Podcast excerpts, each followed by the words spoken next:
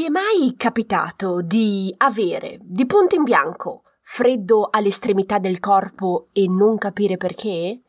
Oggi parliamo dell'interpretazione spirituale di questa reazione fisica. Benvenuta al mio podcast Viaggio alla scoperta della spiritualità. Sono Sara Ottoboni e ogni settimana condivido con te spunti, ispirazioni e strategie per aiutarti a connetterti con più fiducia alla tua parte spirituale. Quindi se ti attraggono le tematiche della spiritualità, sei nel posto giusto.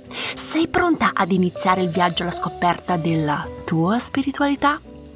Iniziamo! Ben ritrovata esploratrice spirituale. Spero che tu abbia trascorso una bella settimana. Come già ho annunciato, oggi parliamo del freddo alle estremità del corpo, come mani e piedi. Ma lo sai perché ho deciso di parlartene? Perché alcuni giorni fa ho avuto freddo ai piedi e alle mani in modo repentino mentre stavo scrivendo il capitolo del mio libro. Mi era già successo nel passato, ma nell'ultimo periodo si sta verificando più spesso. E l'altro ieri sera stavo cucinando e mi, mi, sono resa conto che non avevo ancora condiviso con te l'interpretazione spirituale di questa reazione fisica. Allora mi sono detta, Sara, devi assolutamente farci per forza una bella puntata. Ed eccomi qui.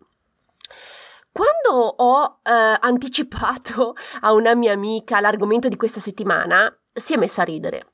Mi ha detto: Ma perché Sara devi fare questa puntata? Eh, le estremità dei piedi sono gelide quando hai freddo, quindi ti devi semplicemente coprire meglio e tutto è finito lì. Beh, sono completamente d'accordo con lei sulla soluzione al problema. Eh, su questo non c'è assolutamente dubbio, mi devo semplicemente coprire meglio per riscaldare il corpo ma questo non è il punto della mia puntata.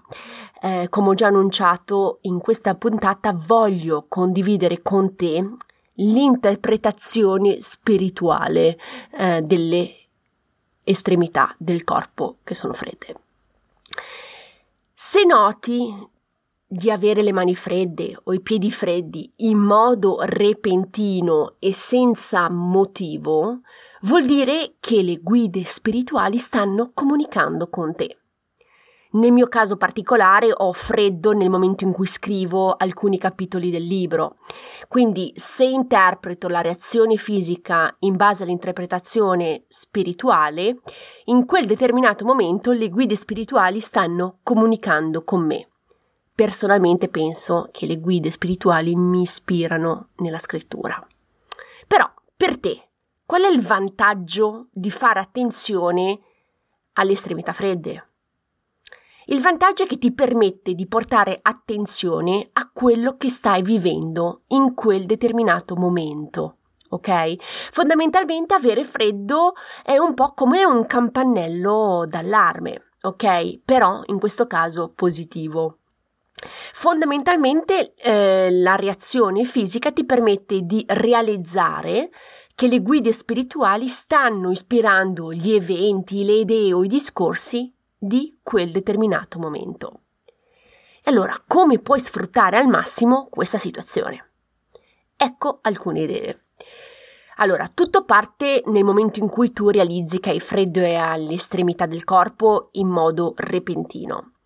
Dopo averlo constatato, ti consiglio di fare attenzione a quello che stai facendo oppure dicendo, alle idee che potresti avere in quel periodo lì, oppure gli eventi che ti stanno accadendo attorno.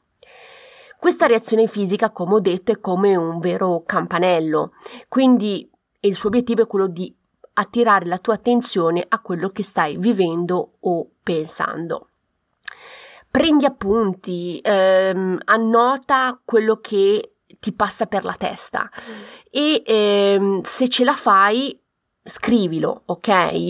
E nei prossimi giorni quello che ti consiglio di fare è eh, per ripensare, rivalutare quello che è successo e vedere se hai un riscontro positivo delle cose che hai notato oppure no. Per esempio, una mia cara amica molto scettica eh, a riguardo a, all'interpretazione spirituale delle estremità eh, fredde, in quanto lei è una ragazza freddolosissima, stava facendo un aperitivo in un bar in una sala interna, ok? Quindi in più lontano dalla porta d'entrata. Stava parlando del suo ragazzo con una sua amica e ha iniziato ad avere i piedi freddi. Ha deciso di giocare il gioco e ha fatto attenzione alle idee eh, che aveva e gli argomenti e i punti di riflessione che la sua amica, che era insieme a lei, presentava. Con il tempo, però, si è resa conto che quella conversazione è stata molto utile per migliorare il rapporto con il suo ragazzo. Ho un ultimo consiglio per te. Se anche tu sei scettica come la mia amica, no? In quanto sei una persona freddolosa oppure hai dubbi sulla veridicità dell'interpretazione spirituale, quello che ti consiglio di fare è gioca il gioco. Cogli l'occasione di farti una tua propria opinione a riguardo nel momento in cui avrai freddo alle mani o ai piedi. Non prendere come dato di fatto l'informazione che ti do. Prova, gioca, divertiti, ok? E poi soprattutto fammi sapere cosa ti succede. Spero che questa puntata ti sia stata utile. Se hai domande in merito all'argomento, non esitare a comunicare con me, lo sai che sono sempre a tua completa disposizione.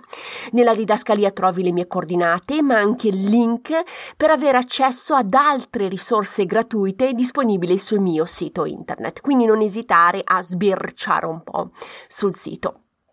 Io ti ringrazio sempre della tua attenzione, apprezzo tantissimo e ti mando un grosso abbraccio e ci sentiamo la settimana prossima. Ciao!